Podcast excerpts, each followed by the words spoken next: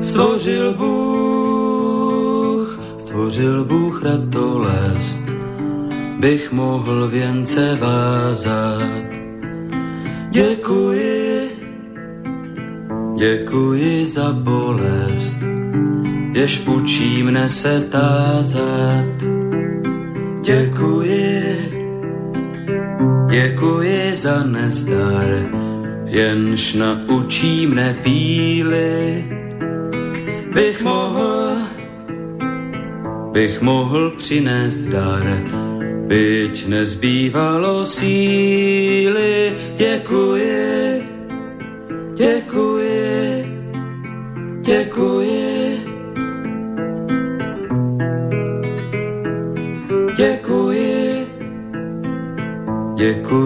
slabost, jež pokoře mne učí. Pokoře, pokoře pro radost, pokoře bez područí. Děkuji, za slzy děkuji, ty naučí mne citu, živým již, živým již žalují a křičí po soucitu děkuji, děkuji, děkuji. Dobrý večer, vážení posluchači Stanislav Novotný, zdraví srdečně z Prahy všechny Slováky a Čechy, kterým není lhostejný osud našich zemí, našich národů. Je zřejmé, že povaha a podoba euroatlantické civilizace se mění takřka před očima a že se celý svět dostává do nového pohybu. Je také zřejmé, že tento pohyb má a bude mít značný vliv na kvalitu života jednoho každého z nás a na naše národní bytí uprostřed Evropy. O projevech těchto změn, o jejich důsledcích, o jejich fatálnosti či naopak o možných reakcích a řešeních, tedy o jejich plusech a mínusech si povídáme v pořadu na Prahu změn. Jinými slovy diskutujeme o zkušenostech, znalostech, názorech a činech výrazných osobností žijících v naší složité době. Dnes si budu povídat s Pinelopy Cimprichovou. A vy, milí posluchači, se můžete zapojit do debaty také, když pošlete svůj dotaz na adresu studiozavináčslobodnývysílač.sk nebo budete-li telefonovat na číslo 048 381 0101, což platí pro slovenské posluchače. No a z České republiky můžete volat na číslo 00421 483 810 101. Penelope Cimprichová, podnikatelka, lékárnice a ekonomka. Dobrý večer, vážená paní Penelope Cimprichová. Vítám vás srdečně na našem váženém svobodném vysílači v pořadu na provoz změn. Dobrý večer, moc děkuji za pozvání. Jestli si můžu dovolit hned na začátku eh, ten, ten námět nebo to téma, které je tam napsané, tak eh, chci upozornit, že co se týče toho farmaceutického průmyslu, to, to hlavní, co mi vadí, je právě teď s těmi vakcínami. Já nemůžu říct, že celkově bych s ním měla nějaký problém, ale eh, co nemůžu vydýchat a proti čemu bojuji, je právě teď to, co se děje s tou takzvanou covidovou pandemí. Takže abych to jenom tak, uvedla na pravou míru. No jasně, ta dlouhotrvající zvůle, o tom si ještě budeme povídat. Takže paní inženýrko, eh, dnes jste se stala odborníci na léčiva zdravotnické potřeby, ministerskou práci i biznis. Eh, mnohokrát pršelo a uschlo. Jaké máte, prosím, kořeny? Mnohé jistě napovídá vaše pro Čechy exotické jméno, ale vůbec, kde jste se narodila, kdo nebo co ovlivnilo vaše životní kroky?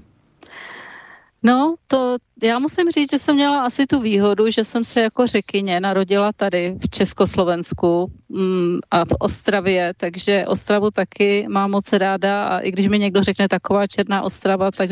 Ne, já vám do toho vpadnu teď, jako, protože tady už bylo tolik skvělých Ostraváků, jako, že já už jako, já už jsem, už jsem jako filo Ostrava. vidíte, vidíte, asi jsme perfektní všichni. Takže yes. měla jsem tu výhodu, že jsem se narodila úplně takovým normálním, obyčejným rodičům, pro které bylo hodně těžké odejít. Ještě jako vlastně byly děti, jak odcházeli z, z Řecka, protože eh, nikdo z nich, ani jeden z nich nebyl plnoletý, a museli odejít, protože tam byla občanská válka. Jenom aby věděli, posluchači, ta byla mezi lety 46 a 49. A uh, některá, dosti velká část obyvatelstva v Řecku chtěla být právě s Ruskem, protože Rusko je pravoslavné a Řekové taky. Takže oni mají, co se týče toho náboženství, velmi blízko. Ale tenkrát už byly rozděleny ty sféry moci, takže prostě neměli šanci, uh, jak si každý prostě idealizuje ten anglosaský svět, tak angličané tenkrát jasně řekli, že uh, Řecko je pod okupací a um, žádná jiná možnost neexistuje. Uh, to by ani tak nevadilo, že se to tak stalo, protože um, prostě byla po druhé světové válce, to bylo všechno takové drsné, ale horší je, že oni to povstání potom opravdu utopili v krvi a to, to bylo asi to nejhorší. Můj otec uh, dostal takový výprask od policistů, že mu nic jiného nezbylo, než odejít, odejít se, otrhnout se od celé té rodiny a odejít. No a maminka, ta byla uh, s celou rodinou, byli na hranicích s Jugoslávií a s, uh, s Řeckem a tam prostě ty partizáni z té Jugoslávie nebo i ty jejich lidi z eh, té jejich vesnice odcházeli eh, do Jugoslávie a napadali tam neustále tu druhou stranu. A oni nemohli, eh, ty vesničané, ty z té jedné vesnice, oni nemohli těm svým lidem říct, nedělejte to, my vám nepomůžeme, nebo nebudeme na, tady, na, na vaší straně, protože vlastně nikdo nevěděl, co je dobré v té době. A ani nebyly takové informace, jako, jaké jsou dnes. Takže to bylo hodně složité. Takže se rozhodli v té době dědeček a jeho děti, z nichž jedna byla maminka, aby uh, odešli. No a sestra od maminky tenkrát řekla, že uh, se musí na jaro vrátit, aby zaseli. Protože moje rodina byla celá zemědělská původem eh, z, eh, z Řecka. No a otec si říkal, můj dědeček, no jestli odejdem, tak už se nevrátíme.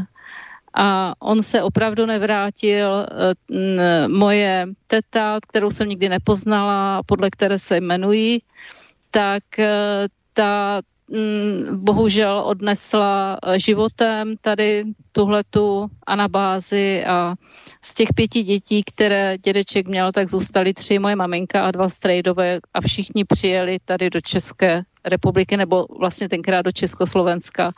Takže oni nás, nebo vlastně moje rodiče přijali a já proto vždy budu děkovat Československu za to, že umožnili mojim rodičům, aby tady přišli, aby mohli pracovat, aby jsme mohli my s bratrem tady vyrůst, chodit do škol a e, pracovat vlastně také. A můžu vám říct, že jsem za to vděčná, protože jsem měla to štěstí, že jsem poznala i tu druhou stranu, kterou si tady hodně lidí idealizuje.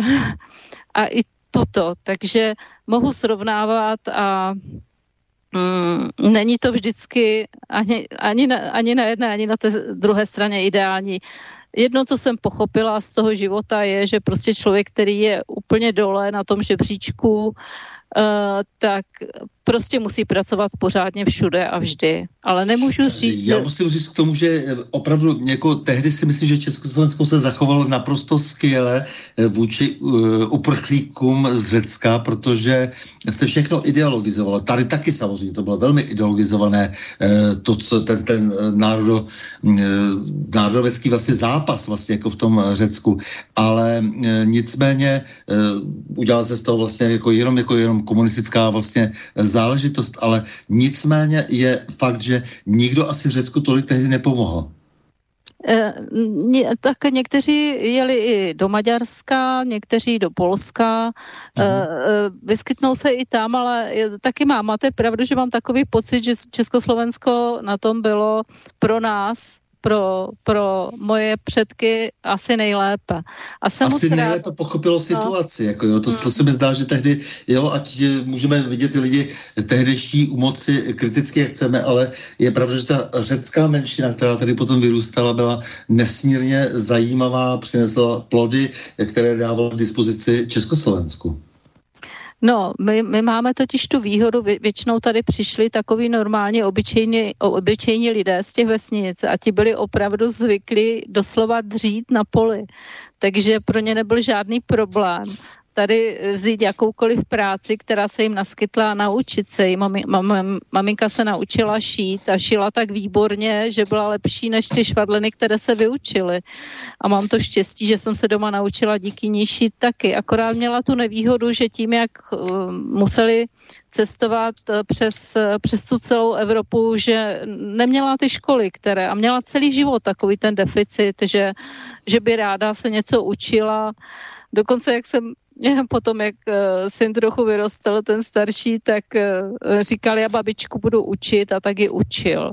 No a to bylo takové hezké, že uh, mamka vlastně až do konce se pořád snažila něco, něco dělat, kupovala si takové ty knížky, ze kterých se učila, ale už, už když to přetrhnete v, tom, v tomhletom věku, tak, tak je to těžké. Ale na druhou stranu pracovali oba dva těžce, vlastně my jsme byli takový, dá se říct, nejchudší s nejchudším, protože představte si, že přijedete do státu, kde vůbec nikoho neznáte. Máte tam pár kamarádů, kteří jsou na tom podobně jako vy, kteří přijeli s vámi a teď tady máte se nějakým způsobem uplatnit, takže trvalo to několik let, než získali nějakou takovou tu zručnost té profesi, kterou dělali, ale i tak uh, patřili, uh, prostě nemohli dostat nějaké ty posty vedoucích a podobně. Uh, omezovala je i čeština, i když taťka musím říct, že přestože nedoslýchal, tak mluvil velmi čistě. No a brali si oba dva, měli ještě brigádu k té práci, aby nás hmm. v té době Dobře, uživili. A teďko, takže a co vy? co v tom všem. Takže vy jste se nějak taky narodila, taky tady, že jo, a e, tohle jste si nesla do života, celé e, příběhy e, určitě, e, které vás velmi ovlivnily a pak jste se rozhodla pro zdravotnictví. No to byl spíš otec, který to chtěl. On chtěl, abych byla lékařka, ale Aha tím, jak nevěděli, eh, jakým způsobem mám jít dál, tak eh, mě dali na střední školu, protože netušili, co po čtyřech letech, tenkrát to ještě nebylo tak obvyklé, že bylo tolik vysokoškoláků jako dnes.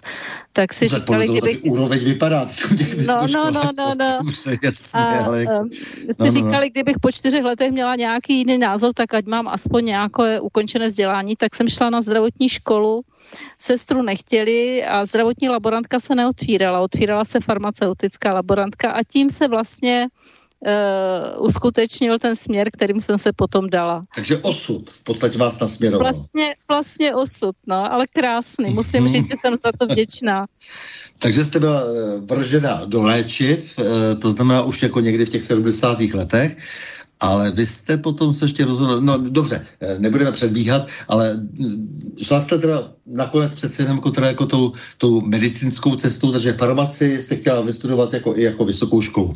Ano, eh, studovala jsem tenkrát v Bratislavě a taky, taky výborná škola. Já, já totiž mám takový pocit, že ty dnešní školy, že to není ani škola. Mně se zdá, že se tam toho tolik neprobírá.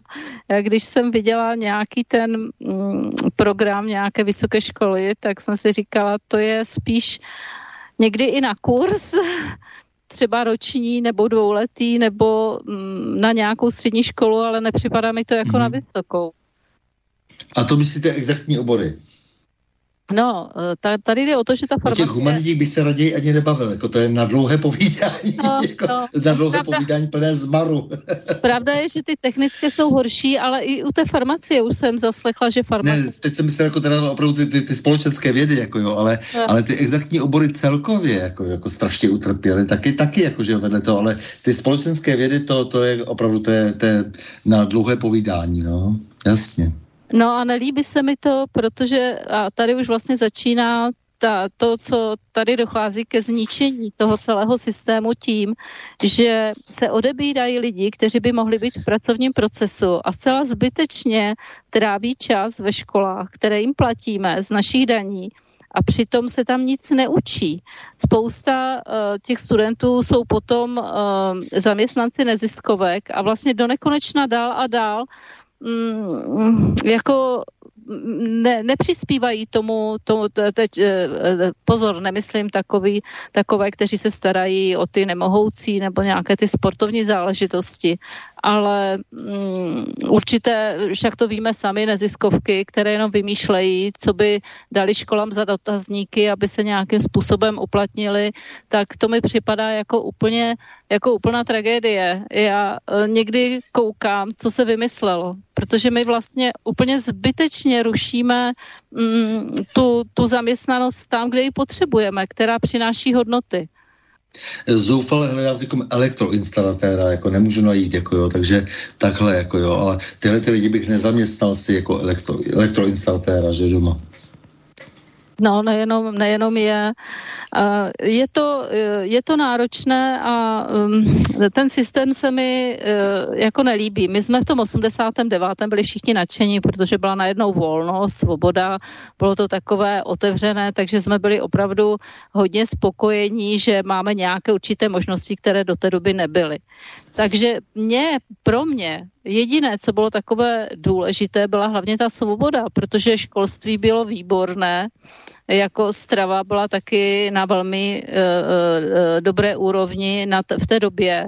Existovaly izonormy na, uh, na potraviny, takže ta mm, starost o ty obyvatele, aby jedli zdravě, byla celkem dobrá. Zdravotnictví na tu dobu bylo taky vynikající, takže já opravdu nemám, na co bych si stěžovala nějakých pár věcí, protože navíc já jsem byla v té skupině, kde nějaké stíhání nebo něco um, nezažil ale pravda je, že jak začal ten 89., jak se to změnilo, tak mě, mě to hodně, se, hodně se mi líbila ta svoboda, ta volnost, že můžeme něco dělat. A právě proto dnes nechápu, když se na to podíváme, co se děje, jaký, jaký, jestli jsme uh, dělali... Co se pod pláštíkem té svobody mezi tím stalo vlastně? No, no. Jo, takže byste přivítala, říkala jste, a výborně, že jo, ruce nahoru, 89. a teď taky máte trošku skleslé ruce a díváte se smutně na to, co se stalo. Víte co, když se na to podívám zpátky na ten 89. a pracovala na náměstí, tenkrát to bylo Lidových milicí v Ostravě v centru.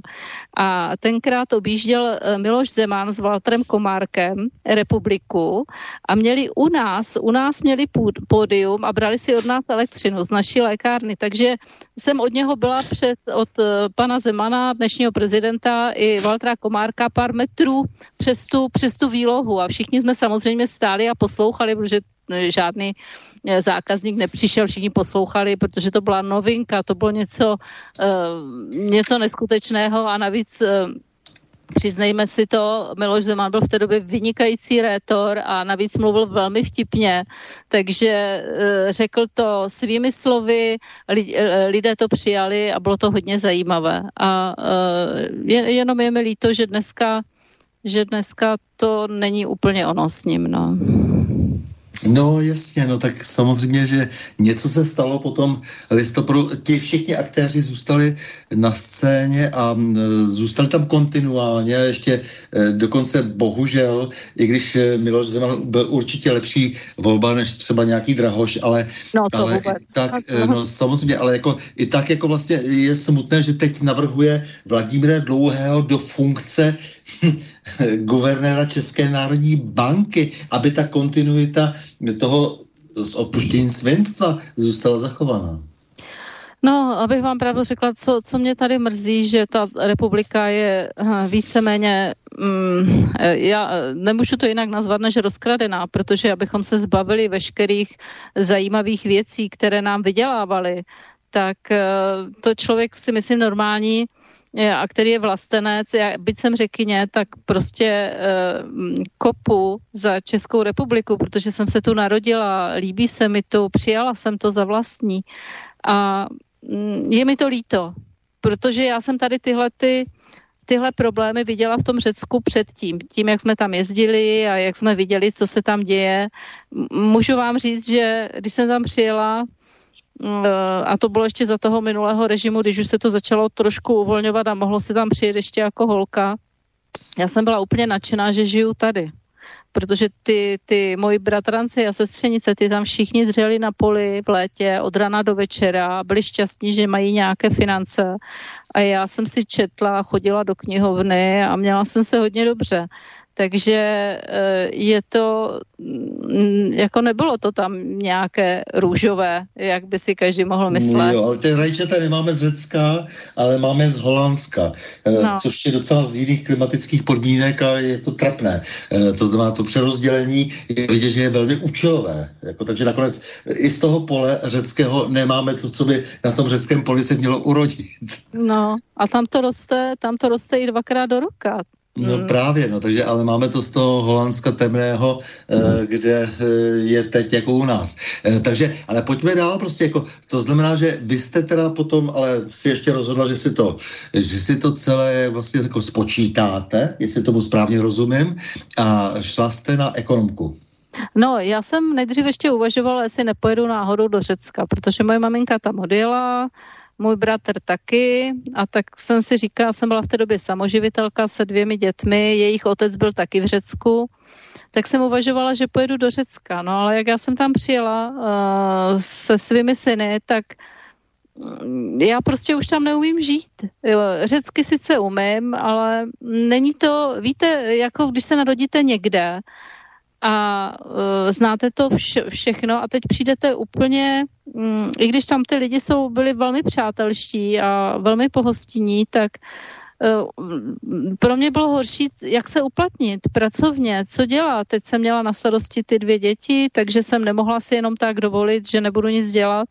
No, um, tak jsme tam zůstali pár měsíců a po nějaké době jsme se vrátili zpátky a jsem za to vděčná. Uh, myslím si, že jsme udělali dobře.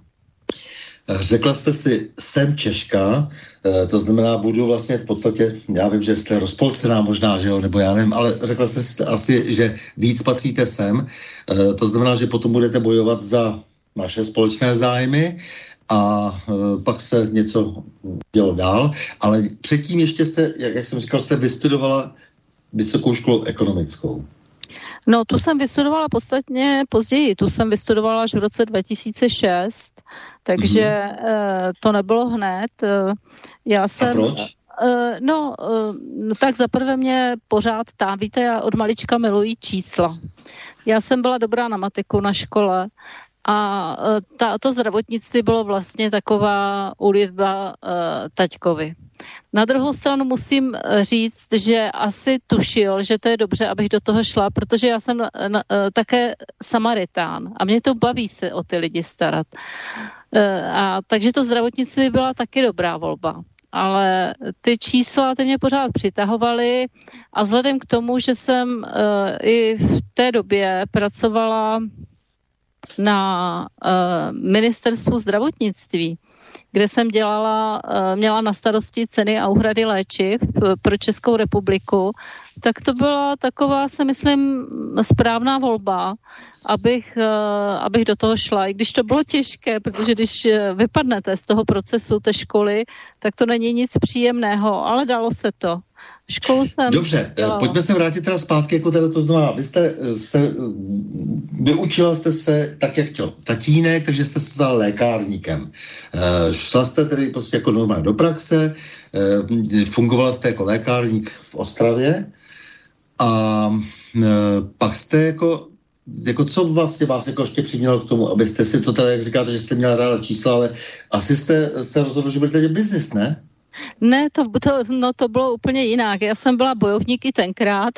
Aha. A jak se to změnilo v, mm, v těch 90. Mm, letech, tak náš ředitel lékárenské služby, to byl pořád ještě státní podnik, tak eh, se rozhodl zneužívat svého postavení a využívat prostě i finance na dotování svého podniku a um, na, prostě zneužíval postavení uh, toho státního úředníka. A já jsem, my už jsme tenkrát měli stavovskou komoru Českou lékárnickou. A můžete ho jmenovat třeba? Uh, on už tady není, takže to už ne, ale v Ostravě to ty lidi vědí velmi dobře. Tak necháme spát, dobře. Určitě. Uh, už jsem se stala díky tomu známou, že jsem tam vystoupila na té České lékárnické komoře a upozornila jsem na tyto praktiky, které se mi vůbec nelíbily. A můžu vám říct, že šlo slyšet spadnou špendlík. E, nikdo, nikdo mě nepodpořil. Potom v zákulisí my všichni poplacávali po zádech a pamatuju si, že i jeho kamarád, kterému se taky nelíbilo, jak se ten tehdejší ředitel lékárenské služby změnil, jak získal tu funkci, tak eh, přišel ke mně a říká mi, smutné je, že se za nás bije cizinecká legie. tak jsem musela usmát. Takže česká cizinecká legie, dobře. Jo, jo. No to tak, jste jasný. tak mě ředitel vyhodil. Ředitel mě vyhodil. Uh, dal mi prostě nějakou dobu, že, že už nebudu pracovat v té lékárenské službě a na té lékárnické komoře mě teda doporučili, ať, ať podám tady tu svoji stížnost eh, na okresní úřad. A já jsem měla štěstí vlastně, protože já jsem to fakt myslela dobře. Já jsem pořád nechápala, jak člověk může zneužívat to své postavení a může si eh, místo, aby řešil, jak to udělat co nejlépe pro náš stát, tak uvažuje, jak to udělat co nejlépe pro sebe.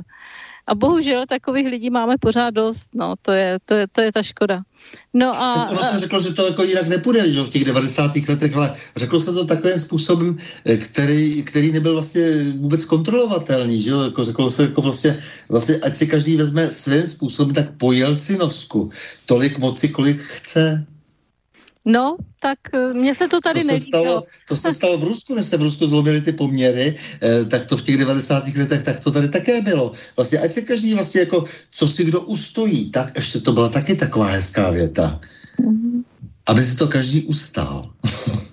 tak přiznám se, že jako samoživitelka jsem měla úplně jiné starosti, ale nicméně uh, jsem se ozvala, byla jsem vyhozena na tom, uh, nějaký zdravotní rada mi radil na okresním úřadu a ze dne na den mě nabídnul práci um, od mého spolužáka ze zdrávky jeho bratr. Protože mi říkal, že bratr o mě mluvil a že by rád, abych pracovala. Bylo to u farmaceutické firmy a pořád, já pořád nechtěla, protože jsem si říkala, ne, že tady mám ty dvě malé děti a musím na měsíc na školení do Německa. No vůbec jsem si to nedokázala přes, uh, představit.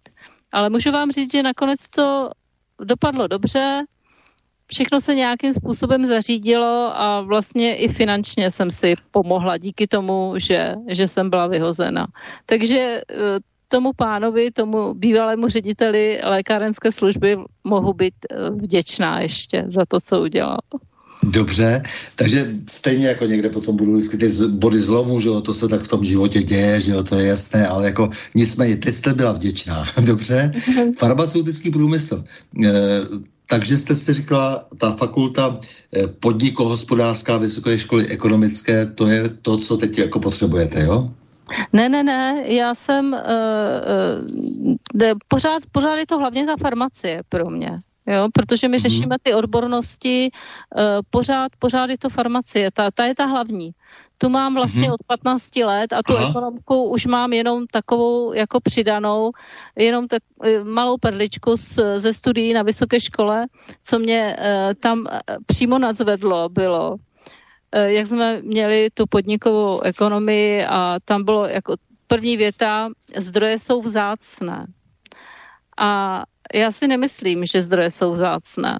Já si myslím, že, omlouvám se za ten výraz, ale nevím ho jak jinak říct než lidově, že nenažranost nemá bod nasycení.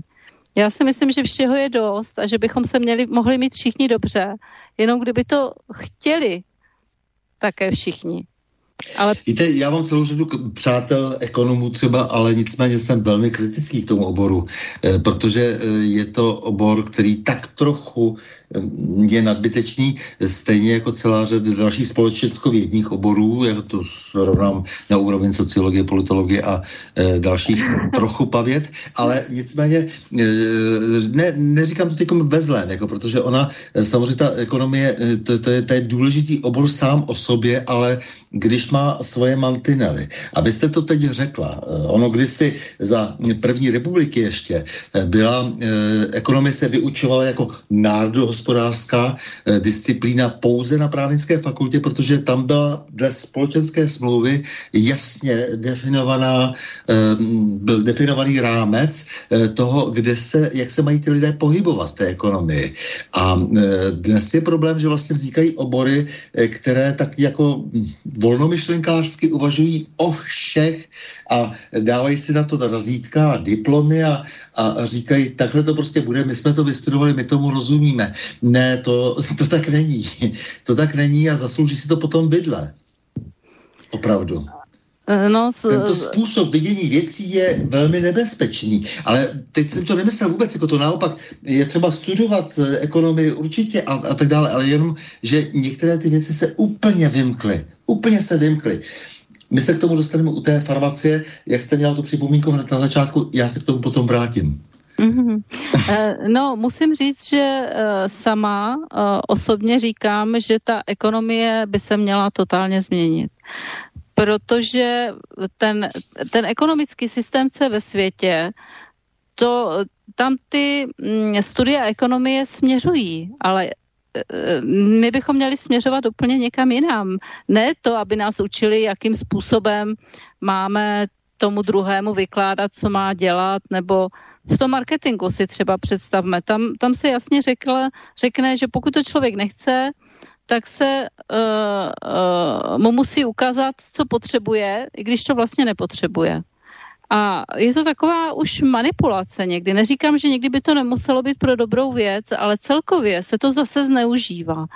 A vůbec ta ekonomika jako taková se mi, uh, ta, co je dnes, určitě není správná, protože... No, já jsem pochopil, že se mi trošku z té otázky vždycky uh, jako eh, mezi uhybáte z té, z té ekonomiky, vždycky říkáte, a to tak, a to tak není, a to tak je, ale cítím, cítím, že tam je opravdu nějaký osten od vás vůči té ekonomii. jako, to není, ale, já mám, ale a teď to vysvětlujete, to se mi strašně líbí.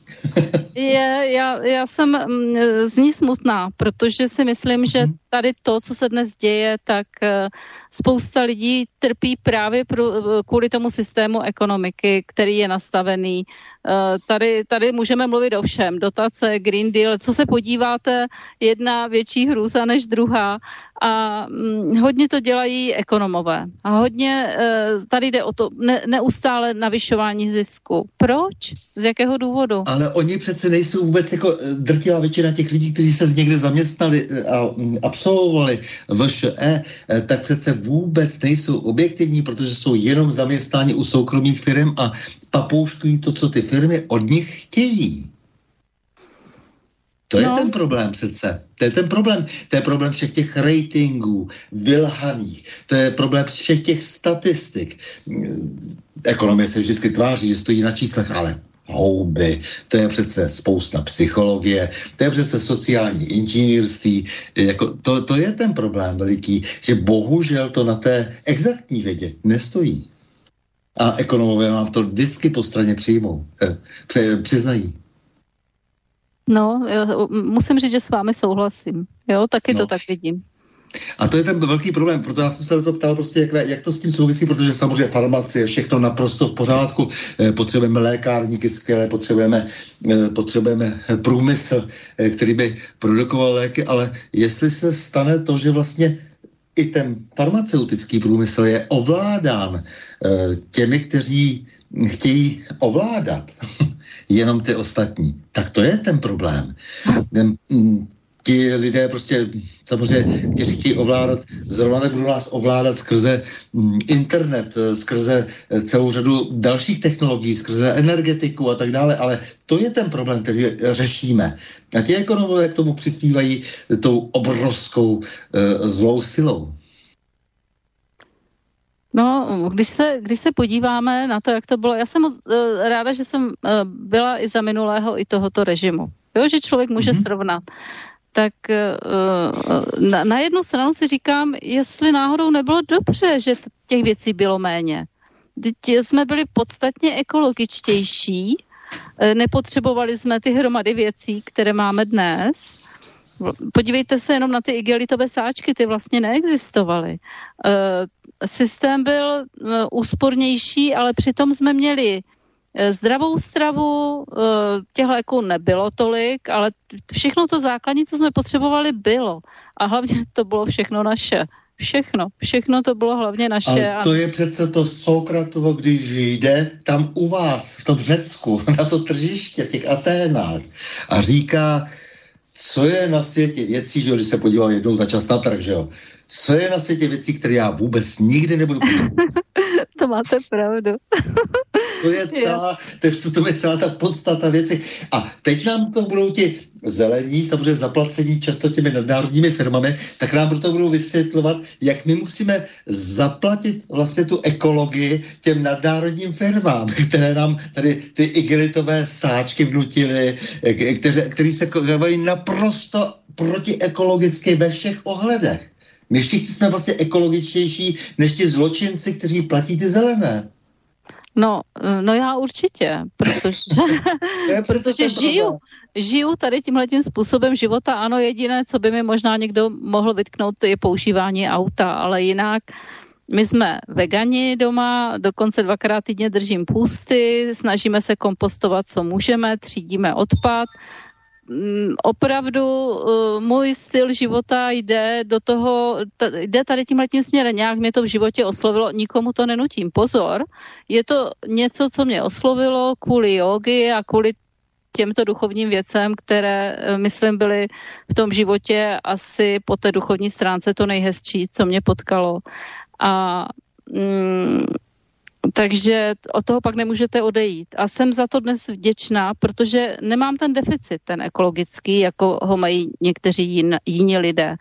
A nemám ani problém s tím, že mám to auto a vůbec nechci tu, to elektro, ten elektromobil, protože uh, oni chtějí, abychom zrušili všechna auta, která máme. To znamená tu výrobu, ty nebo ty, co jsou doma, co ty co lidi používají, mohou používat ještě dalších 10-15 let, protože některá vydrží, některá auta. A abychom je nahradili ze dne na den elektroautomobily.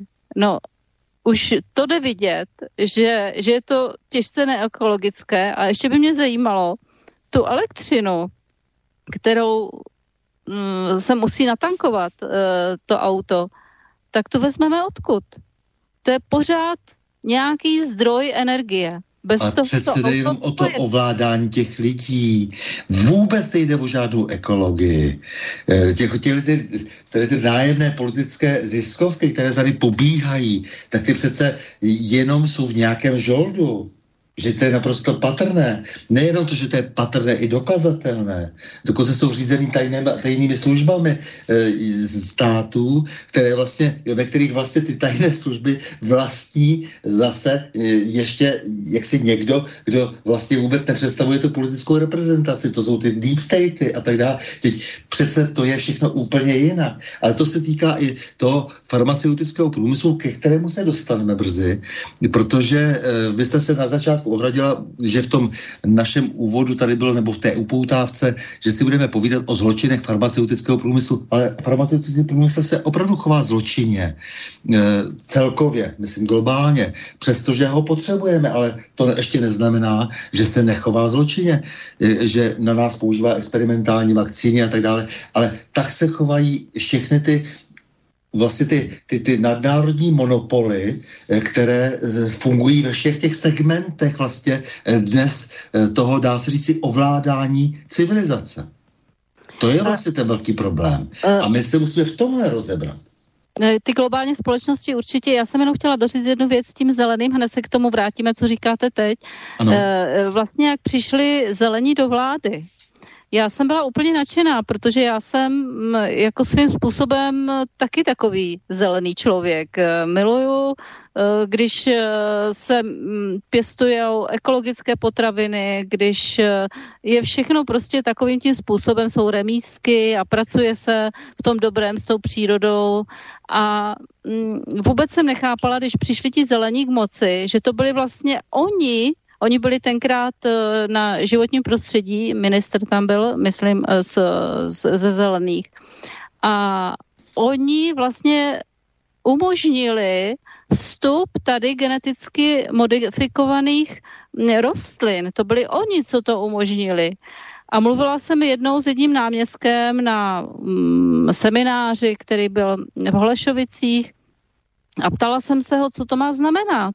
Říkám, když jsou zelení, za prvé nechápu, jak je možné, že oni jako zelení do, doporučují eh, GMO, tak to tvrdil, že to bylo laboratorně a podobně. Já říkám, laboratorně to bohatě stačí, protože to se vám z těch polí prostě rozšíří. S tím mm, neříkejme, že to nebude, to musíte vědět sám.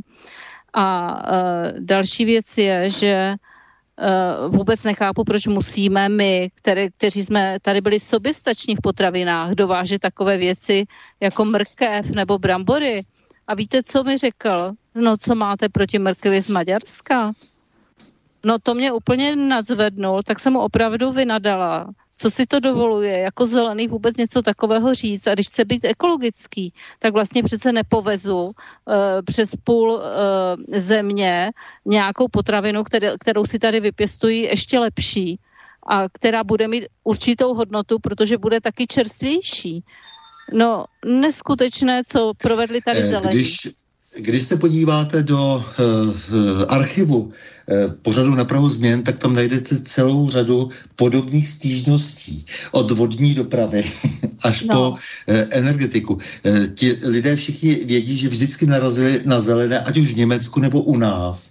A narazili je na ně vždycky v té negativní podobě. To znamená, že pod tím, pod tím, co každý slušný člověk samozřejmě musí respektovat, to znamená přístup, ekologický přístup k přírodě, to je přece naprosto jasné, to v tom snad nemáme, nebo normální lidi v tom určitě nebudou mít jako žádný, eh, žádný problém s tím.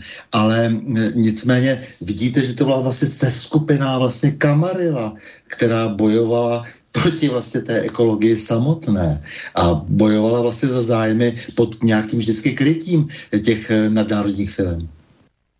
No a to vlastně ve všem, jak tady v tom, prostě kde se podíváme. A nejvíce mě mrzí opravdu ty naši lidi, kteří pracovali i na těch polích a uh, vůbec uh, v těch malých a středních podnicích. Já jsem zrovna vystudovala malé a střední podniky a uh, vím, že jsme nějak probírali ještě na škole paní docentka Srpová mluvila o tom, jak jsou výhodné, když se tady vezmou nějaké ty nadnárodní společnosti. Já říkám, no jo, ale ta eh, nadnárodní společnost po těch deseti letech daňových prázdnin zase se přesune někam jinam, kde dostane daňové prázdniny. A náš malý člověk jim platí ty daňové prázdniny a platí si vlastně konkurenci. Říkám, to přece nemůže být normální, to přece nemůže mít uh, dobrý výsledek v konečném. Uh... A oni vydělají na té ekologické devastaci a potom se po nás chce, abychom zaplatili to, že vlastně nebudou ekologicky devastovat. Chápete? To je prostě taková zvrácenost, jako jo, že teď na vás budou tady chrlit všelijaké reklamy, jaký pitlíky máte používat, nebo je to úplně, je, je to ekelhaft, protože vlastně my jsme jim navýšili jejich zisky. A teď oni chtějí, abychom ty zisky jim udrželi. To znamená, no. abychom doplatili to, za, za co oni ty zisky získali. A teď my tady neslyšíme jediného slušného ekonoma, protože posloucháme jenom naučené fráze z politické ekonomie, protože, jak se ukazuje, ekonomie zřejmě nemůže být jiná než politická. To se ukazuje, že zřejmě tak je, že jak si ten, ta, ta marxistická politická ekonomie bude za všech okolností a vždy to prostě jako asi jinak nejde, pokud se nedostaneme k tomu, že tomu dáme zase zpátky rámec společenskou smlouvou. A řekneme, ne, ne, ne, takhle to bude. A to nejsme schopni. To nejsme schopni téměř ve všech těch oborech a až se dostaneme k tomu vašemu, je to to tež. Je to vlastně to tež úplně, ve všech těch oborech je ta situace stejná. To znamená, to, že jsme dovolili, aby za těch více než 120 let se tady rozplemenila jako vlastně ta, ta zlovůle, vlastně, kdy je manipulovaný ten svět, svět opravdu globálními firmami a teď už teda opravdu ve velkém a teď se dostáváme do velkého bodu krize, eh, no tak eh, samozřejmě to má své důsledky. No, můžu zase jenom souhlasit. Uh, já, uh, mě to mrzí, já, uh, ale všimněte si, že je to nastaveno tak, aby vždycky vyhráli tady lidé, kteří dopustí zničení naší ekonomiky, devastaci, rozkrádání. když si pamatuju, jak byly smlouvy s tím, jak se rozprodával státní majetek a že tam bylo napsané, že pokud jim to do sedmi dnů neuvolní, tak oni nemusí platit ta druhá strana. No ten by měl být zavřený, ten, kdo něco na takového napsal. Kdo no, uzavíral takovou? o jakýsi arbitrážích smlouvy se Švýcarskem, které tady vlastně nemělo vůbec žádné biznesy. A pak jsme pochopili, že ve Švýcarsku se vlastně rozhoduje o tom, co budeme komu platit. To znamená, vlastně jenom spekulanti se eh, pakovali prostě na tom, eh, na, na, na tom vlastně zločinem, na té zločinné privatizaci. No, to máme tak dneska spekulanti s, tí, s těmi emisními povolenkami. To je to samé. No to ani, o tom ani nemluvě. To je další věc. No ale pojďme dál teda, protože hlavně váš obor. To znamená, vy jste se nakonec teda upsala z celé té farmacie, jak říkáte. Já jsem se ptal na tu ekonomickou školu, protože mě to zaujalo, že jste ještě chtěla jako si to spočítat. to vlastně jsem za to vděčná, je. jsem za to vděčná, protože jsem aspoň viděla, že ta ekonomie není to pravé ořechové. Tak to jsem rád, že to říkáte a to mě velmi překvapilo, protože t- pořád na to narážím, jako dobře. Takže, takže jsme se dostali dál, e, tak, eh, takže e, ještě k té vaší kariéře, to je velmi zajímavé. Vy jste teda jako lékárnice a tak dále, ale dotáhla jste to až na ministerstvo zdravotnictví. No, nějak, nějak se zadařilo a jsem za to velmi vděčná, protože jsem viděla tu práci přímo z té státní zprávy. A uh, za ty necelé čtyři roky, už jsem to někde vykládala, se tam vystřídalo šest ministrů zdravotnictví. Uh, asi nemají dlouhé trvání, bohužel. Jsou tam vždycky nakrátko. Nevím, jestli je to tím, že tak málo poslouchají. Nicméně můžu vám říct, co se mi vůbec nelíbilo na tom ministerstvu zdravotnictví, že vůbec nebylo důležité, jestli uh, máte nějaký názor na nějak, na odbornou věc, na kterou se vás ptají. Důležité je, co zavelela strana. A to se tam muselo napsat do toho dopisu. A obávám se, že teď to, teď to nebude o nic lepší. A zajímavé je, že když přišel uh, po sociálním demokratovi sociální demokrat, nový minister, tak tam vyhodil 90 lidí na to ministerstvu jenom proto, aby si tam přivedl svoje kamarády a vezměte si, že to byli lidi z té sociální demokracie pořád. To ani ty druhé strany nevyhazovali v takovém velkém množství. Ty vyhodili třeba 60. A můžu vám říct, že se mi tady tento systém vůbec nelíbí, protože tam byly lidi třeba, která tam dělala jenom účetní a dělala ji velmi dobře hmm. a byla odejítá.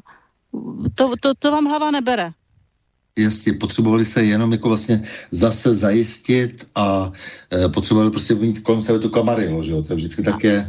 No, aby jim, uh, aby jim tam hlídali záda. A nejvíc mě mrzí, že ta odbornost, ta, je to těžké. No, mě, neměla jsem pocit, že je to hlavně o odbornosti.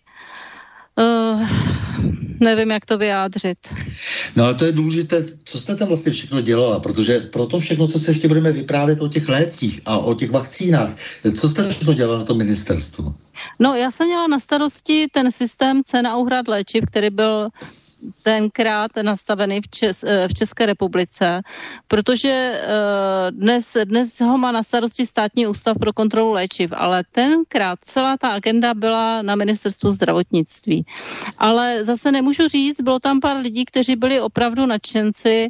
Eh, náš pan ředitel byl opravdu hodný a kdyby tomu více rozuměl, on tam byl bohužel taky stranou posazený, ale nebyl vůbec oboru takže tomu moc nerozuměl, ale uh, byl ochoten akceptovat to, co se mu řeklo a vysvětlilo, proč to třeba tak je, takže mm-hmm. já nemůžu říct, že všichni byli špatní. To v žádném případě, spousta lidí tam byla vynikajících, ale těch pár takových vykuků, ty dokázali udělat pěknou neplechu, ale to si myslím, že asi všude, vždy to všude vidíme, no.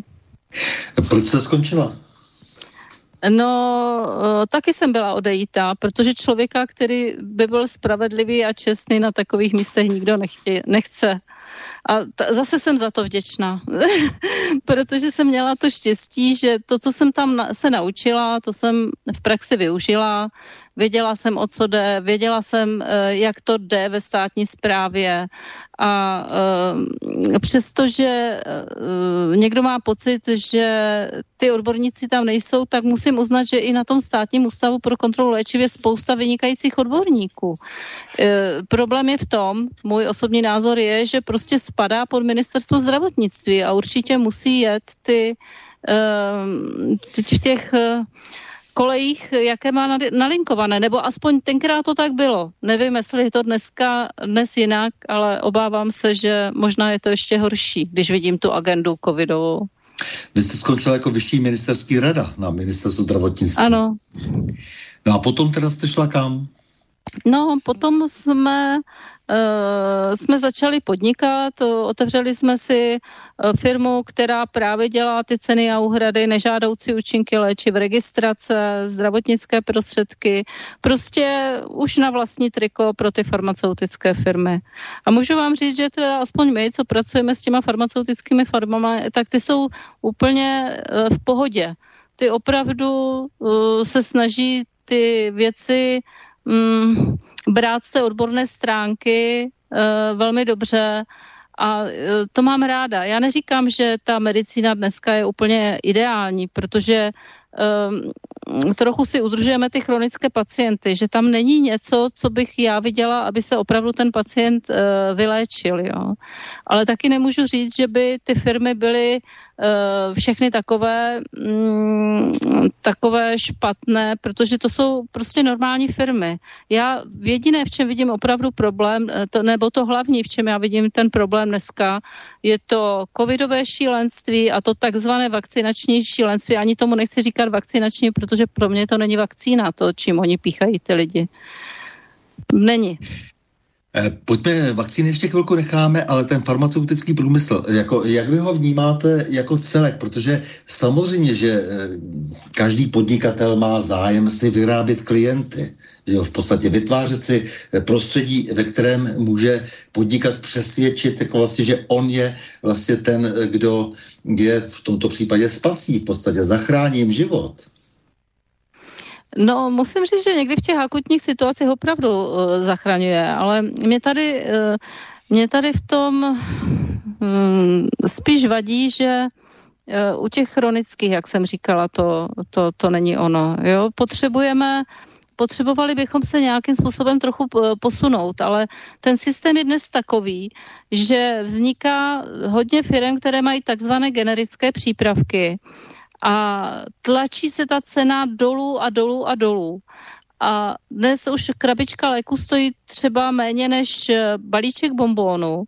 Přitom tam potřebujete uh, dělat celou tu agendu farmakovigilanční, co se týče monitorování nežádoucí účinku, platby za eh, to, že ten přípravek je ustavený uh, v databázi. Opravdu ty finance jsou hodně drahé. Já bych totiž přivítala spíš jinou věc. Já bych přivítala, kdyby těch přípravků bylo méně, ne, že by nebyly generické nebo tak, ale celkově, kdyby byly méně, byly by uh, více na tu příčinu onemocnění a byly by dražší. Možná se vám to nebude líbit, že říkám dražší, ale já bych byla radši, kdyby byly dražší, že by se toho tolik neužívalo a e, nebyl by tady takový boj o to, čím více se toho podá, tím to bude lepší. Eh, je to z té zkušenosti, kterou jsem nabila tady v té praxi, v té, eh, v té farmaceutické, mm, tak by se mi to více zamlouvalo. Že bychom měli léčiva spíše na příčinu onemocnění, nikoli v léčení symptomů, ale ona ta příčina není tak jednoduchá, aby se vyléčila. No ale tím pádem by mohly být dražší, protože by nebyly na dlouho. A myslím si, že i pro ty farmaceutické firmy by to bylo přijatelnější, protože každý přípravek dá neskutečně práce. To, to jsou nové a nové věci, které se musí um, monitorovat, kontrolovat, musíte tam mít, eh, teď vymysleli, uh, není to tak dlouho, asi rok, že musíte mít každou krabička, každá krabička má svůj specifický kód, který se kontroluje. Všechno tím, jak to jde přes internet, tak se kontroluje úplně všechno. A tyhle ty aktivity stojí peníze, hodně peněz. A nevím, jestli je to udělané na schvál, aby tam byly vysoké náklady a teď těm firmám nezbývalo nic jiného, než aby jednali ne, ne takovým úplně dobrým způsobem, jak teď momentálně se jedná s tím covid šílenstvím. To, to Dobře, a e, od počátku vlastně jako tady je e, vidět, jako že tady je samozřejmě nějaký zájem jako na tom uh, ty lidi strašit a není to teď jenom v souvislosti s tím covidem, ale ale eh, ten tlak těch farmafirm eh, tady je dlouhodobý a eh, čas od času vždycky se odhalili lidé, kteří lékaři nebo ve strukturách třeba lékařské komory, lidi na různých postech, se, kteří jako měli samozřejmě nějaké dohody, kteří z toho velmi slušně žili, z toho, že propagovali to či ono. Mm, nemáte pocit, že v té situaci, kdy vlastně ten farmaceutický průmysl už dneska dosahuje vyšších obratů než eh, obchod se zbraněmi, eh, že už se jedná téměř na, tom, na té globální úrovni o zločinné spolčení? No, u toho, u toho covidismu si to myslím. Je to, proto taky vystupuji a proto chodím ven a musím proti tomu bojovat, protože to, co se momentálně děje s těma takzvanýma vakcínama, to to pro mě nemá obdoby. Jak si může dovolit někdo ty experimentální přípravky dávat těm malým dětem nebo těhotným maminkám? Nebo ty roušky? To máte úplně stejné. Vždyť eh, celý ta, celá ta agenda, která je kolem toho covidismu, je tak nezdravá, že eh, mám spíš pocit z toho, že se snaží ten systém dělat všechno pro to, aby ty lidi byli nemocní. To se, to, ano, ano, tohleto podezření je tady velmi silné. To znamená, že vlastně je snaha vlastně na to, zhoršit zdraví lidí. Eh, nejenom, eh, dobře, to, to, to takové to, nechci říct, že to je bezelské samozřejmě, ale vydělat ty biliony na tom, že se budou píchat vakcíny třeba bezcené, nějaké placebo a tak dále, ale to, to je jedna věc, ale navíc, že jde ještě o to, aby se zhoršilo to zdraví. Je to možné? No, a to, to mám taky obavy. E, bylo zajímavé, jak teď doktorka Sonja Peková ukazovala, jak jsme měli, jak byl PLK, to je ta paralelní lékařská komora na schodech, v sobotu, to bývá soboty, teď momentálně od jedné do tří, a ukazovala tam velmi zajímavý graf o tom, jak uh, kolik uh, nežádoucích účinků je právě u těch takzvaných vakcín, těch nových. A podstatně to převyšovalo ten průměr takových těch běžných, které se už dlouhodobě podávají, ale některé ty šarže měly tak vysoké píky, byla tam taková hromada těch nežádoucích účinků, že je s podívem, že nenastal mm, e, takový, e, jak bych to řekla, takové to zděšení, které by mělo nastat a okamžitě to stahovat tyto šarže odevšat a něco s tím dělat. A už to, že tam je podstatně eh, vyšší riziko těch nežádoucích účinků nebo více hlášených, už to by přece mělo znamenat, že s tím něco udělají. A, a co je... zprávy, že, že jsou vlastně, že se diferencují vlastně jako ty, ty, ty šarže prostě nebo respektive podle uživatelů. Jako jo. To znamená, že někdo dostává něco jiného, něco se jiného píchá eh, těm a těm a, a těm zase. No, uh, taky jsem to četla, taky jsem to slyšela a to je právě to, co by měl, naši, měl náš státní ústav pro kontrolu léčiv opravdu vyšetřovat a měl by se je to můj názor, ale myslím si, že tak, tak to by to bylo správné. Každá šarže všech tady těchto těch přípravků by měla být zkontrolovaná, jestli obsahuje to, co má obsahovat, jestli neobsahuje nějaké nečistoty nebo cokoliv jiného. Prostě je to přípravek, který je experimentální, který se dává plošně. Vemme si, že se normálně plošně experimentální přípravky přece nemůžou podávat a oni ho podávají plošně, tak bych aspoň očekávala, že bude vysoká kontrola těchto šarží a těchto přípravků. A nevím o tom, že by ta kontrola probíhala. Každou, myslím tím každou šarži. Šarže to je určité množství, které je v dokumentaci napsané, že se vyrobí najednou. Takže máte tam stejné množství té účinné látky nebo stejné složení, máte to stejné, co tam je a máte tam třeba, já nevím, 10 tisíc balení a vyberete si námatkově jednu lahvičku nebo dvě a vyzkoušíte, jak na tom je.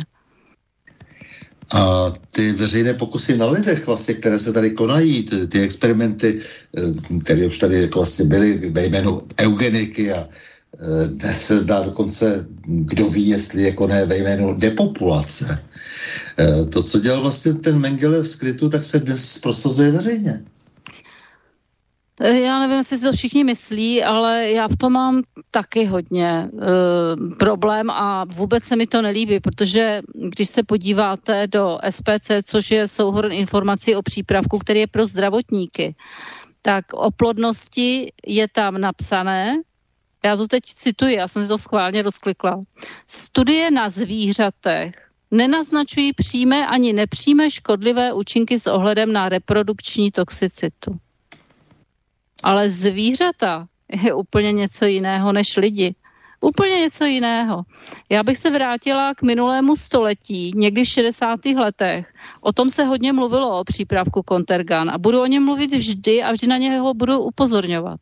A ten přípravek Contergan byl na tehdejší dobu zcela klasicky vytestován, studie proběhly tak, jak měly, měli tam, myslím, i 300 eh, na lidech, eh, ale na tu dobu to prostě bylo to nejvyšší možné, co se udělalo.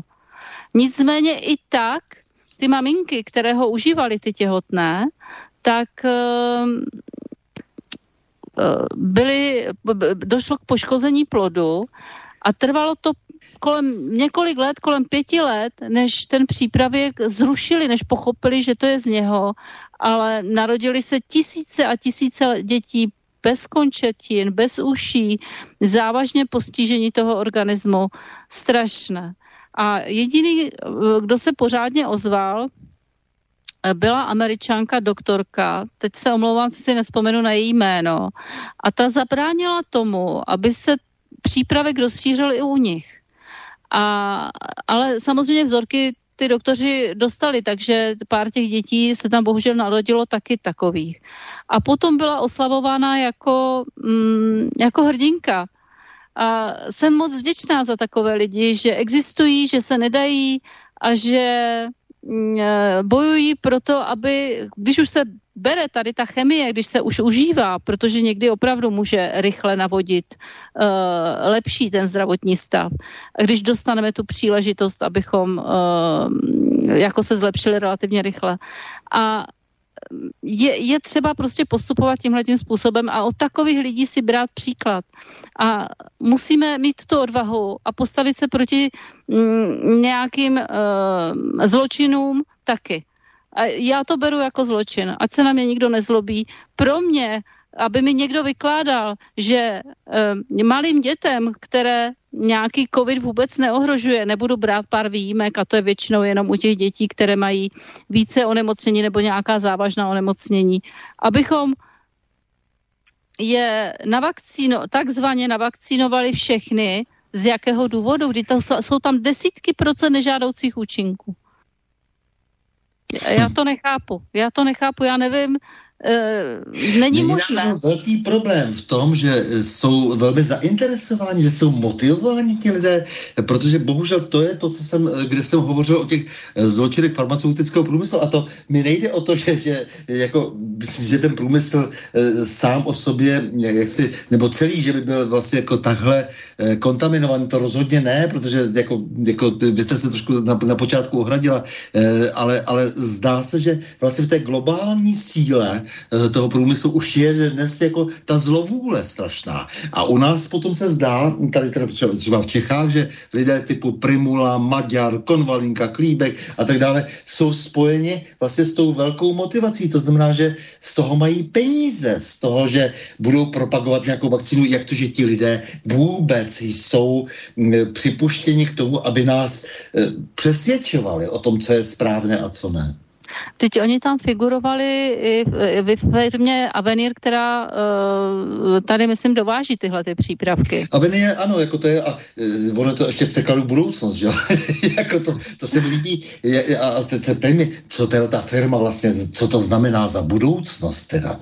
Je, jako, je to ta budoucnost teda, že vlastně dojde k depopulaci obyvatelstva? Jako to už se tam hodně, hodně tedy natvrdo. E, znamená to, že jde o to ovlivnit kvalitu populace? No, já, já to tak vidím. Já, já si prostě nemůžu pomoct. Vidím to tam, protože ve chvíli, kdy na EMně, což je Evropská léková agentura, je jasně u těch přípravků napsané, že chybí data o dlouhodobé bezpečnosti. Čili je to tam jasně napsané. Tak nechápu, jak se může celá populace nutit k tomu napíchání, tomu budu říkat, domlouvám se, nemůžu říkat, říkat očkování, k tomu napíchání. Já tomu ne, ne, nechápu to, když to tam je zcela jasně napsané. No je, jasně, je jasné také, že vlastně státy přebírají odpovědnost za soukromé firmy. No kde to jsme? Vy jste mluvila o SUKLu a mluvíte o úřednících, kteří mají nějakou odpovědnost, kteří to mají nějakým způsobem řešit. A co vlastně mohou uh, řešit, když státy podepisují, že to berou na sebe? No, eh, no musím říct, vzhledem k tomu, že jsem dělala v té státní správě, že to tam ty lidi nemají jednoduché. Buď se zvednou a odejdou, a nebo budou eh, psát nebo postupovat tak, jak dostanou befelem. A to mě mrzí, protože v tomto případě už si myslím, že nemyslím, ale je to prostě za hranou. Když vidíte, že tady u té fertility, čili u té plodnosti je napsané, že studie na zvířatech nenaznačují nějaké škodlivé účinky na tu reprodukci, na to, že se budou dále množit, eh, ale ty zvířata ukazují úplně jiné hodnoty, mohou ukazovat úplně jiné hodnoty než lidé. Podívejte se, psovi taky nedáte čokoládku a jak my si na ní pochutnáváme. No prostě mu to uškodí. A ani na těch zvířatech se nedělali dostatečně dlouhodobé studie. Prostě všechno v tomto případě šlo takovým způsobem, že ne, že bych jim za to nezaplatila, normálně se za studie platí. A my jim ještě platíme a ještě ani nevidíme v těch smlouvách, co je, které jsou totálně začerněné. Ten rumunský europoslanec, ten nám to ukázal velmi hezky. Já jsem takhle černou smlouvu v životě neviděla. Ten, ten byl úžasný. No, ne, opravdu máme právo přece, jako je to v podstatě banální věc, nejedná se o bezpečnost státu, tedy z hlediska třeba e, ukládání jaderných zbraní nebo něco takového. Jedná se opravdu o e, naprosto normální zdravotní nějakou ochranu lidí. Ono je to začerněné. No a víte, jak se ta říká... Sprostota, ta drzost, ta, ta, ta, ta, ta, ta strašná arogance té moci. No a tady můžu dodat, co je šeptem, to je čertem, že jo. To, to, to přísloví je eh, výstižné. Výstižné, velmi výstižné a tady ještě víc takové smlouvy jsme ještě ani neviděli. To je poprvé teď, kdy se mají ty přípravky, zcela nový typ přípravku, který vůbec nebyl dávám těm lidem nikdy, tak teď u takových přípravků máme začerněné smlouvy. A ví vůbec ti naši představitelé, co podepisují? A působí to dojmem opravdu, že eh, občané států jsou dnes jako morčata, že vlastně jsou, že, že vlastně jsou vlastně, že se podepisuje nějaká smlouva, jako když se dělají experimenty na myších eh, v, to, v té či oné zemi a, a ty, ty státy se jakoby domlouvají na tom, že tedy za to neponesou um, odpovědnost ty firmy, ale dobře, protože se bude něco zkoumat. Takže oni si takhle nás podali jako rukojmí. No a e, tahají do toho i malé děti. A co když dojde k depopulaci kvůli tomu, že nebudou moci mít další děti? No já chápu, že takový babiš, který skoupil všechny reprodukční kliniky, pro něho to bude vejvar, že jo?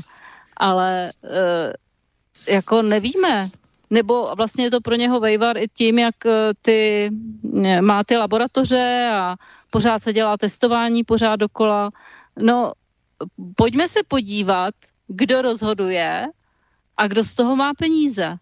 No, Ursula von der Leyen nám předsedá, předsedá Evropské komisi a její manžel pracuje pro firmu Pfizer. Přece. E, a ta říká, že by se ještě ten zbytek lidí měl e, řádně vakcinovat, že 125 milionů lidí stále ještě odolává, že to není možné. No, tak ať se laskavě paní von der Leyen napíchá ze všech stran a nám dá pokoj, protože na tom její manžel vydělává a ona nám chce zkazit zdraví. Já to beru jako, že mi chce zkazit zdraví, protože já tomu nevěřím. Já si myslím, že se může změnit i genom, genetická informace toho člověka. Podle toho, co jsem si dodnes dočet, eh, až do dnešního dne přečetla, tak si tak uh, je tam ta pravděpodobnost. Všechno je možné a určitě nebudu bezhlavě uh, napíchávat lidi, omlouvám se vám za ty lidové výrazy, ale já tomu fakt odmítám tomu přípravku říkat, uh, že to je vakcína tak aplikovat lidem, kteří jsou úplně zdraví. Ale tady ještě ta otázka, jestli se náhodou některým vyvoleným neaplikuje něco jiného. No, a to si myslím, to že by... pořád ve vzduchu. Jako jo, jestli, jestli vlastně oni nejsou vlastně e, těmi, kteří nebudou postiženi a ti ostatní vlastně budou postiženi právě proto, protože se to chce.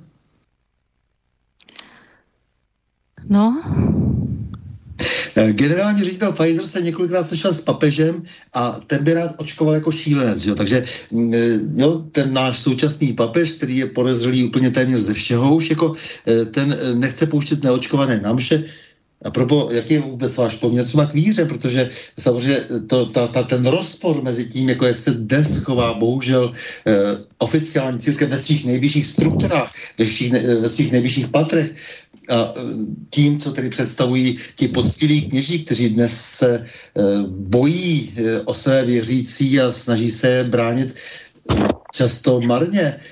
To je docela důležité, protože se tady zneužívá struktura, prostě, která má třeba půl, druhý, půl druhé miliardy lidí.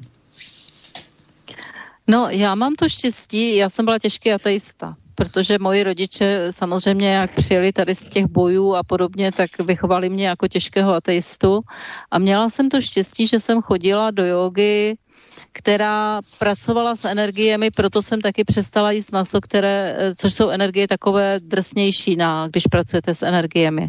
A najednou jednoho dne jsem zjistila, že něco takového jako Bůh, nevím, jestli to můžu nazvat Bůh, tuto sílu, ale že něco takového existuje, že to je a že to je moje vlastní poznání.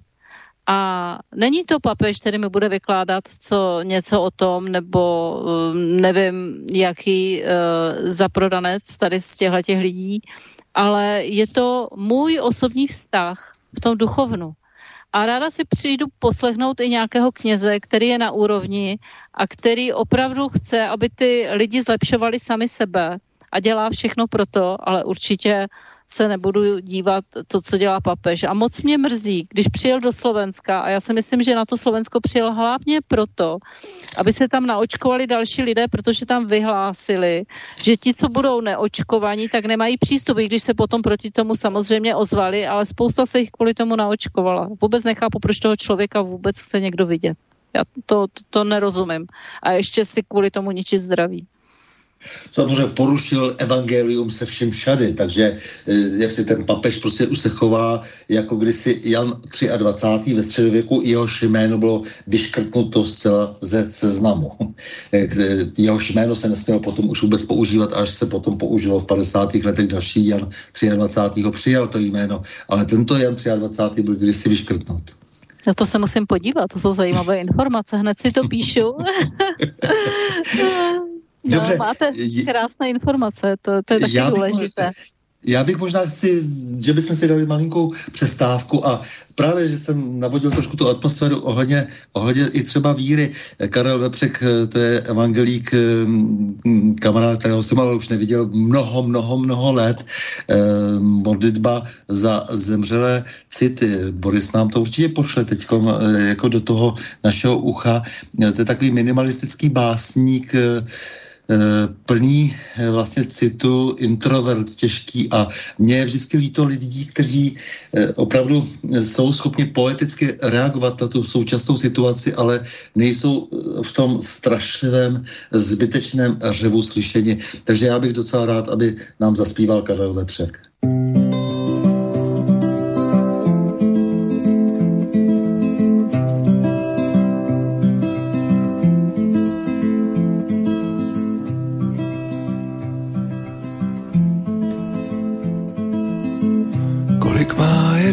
Srdci místa, aby druhého nebolelo. To, že nemůžeš jít po vodě, je znamením. Spí na tvém rameni.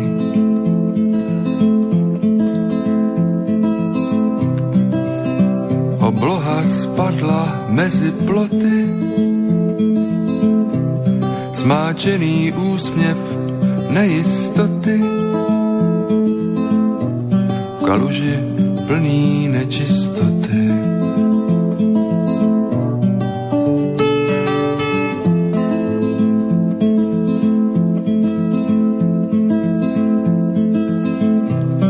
Modlitba za zemřelý city. Tam, kde na konci já si ty tak blízko nebe na dosah. Tomu, kdo do kaluže spát, srdce bije na poplach. A srdce bije na poplach. Zmáčený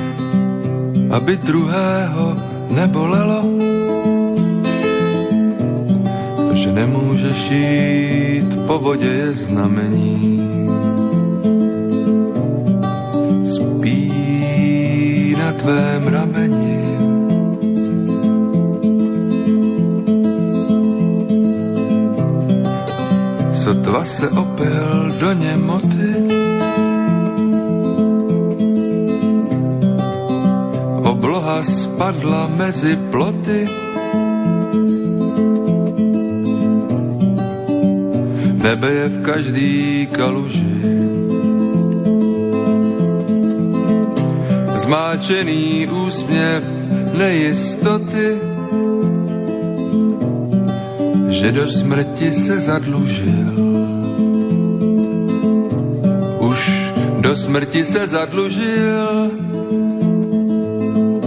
už do smrti se zadlužil.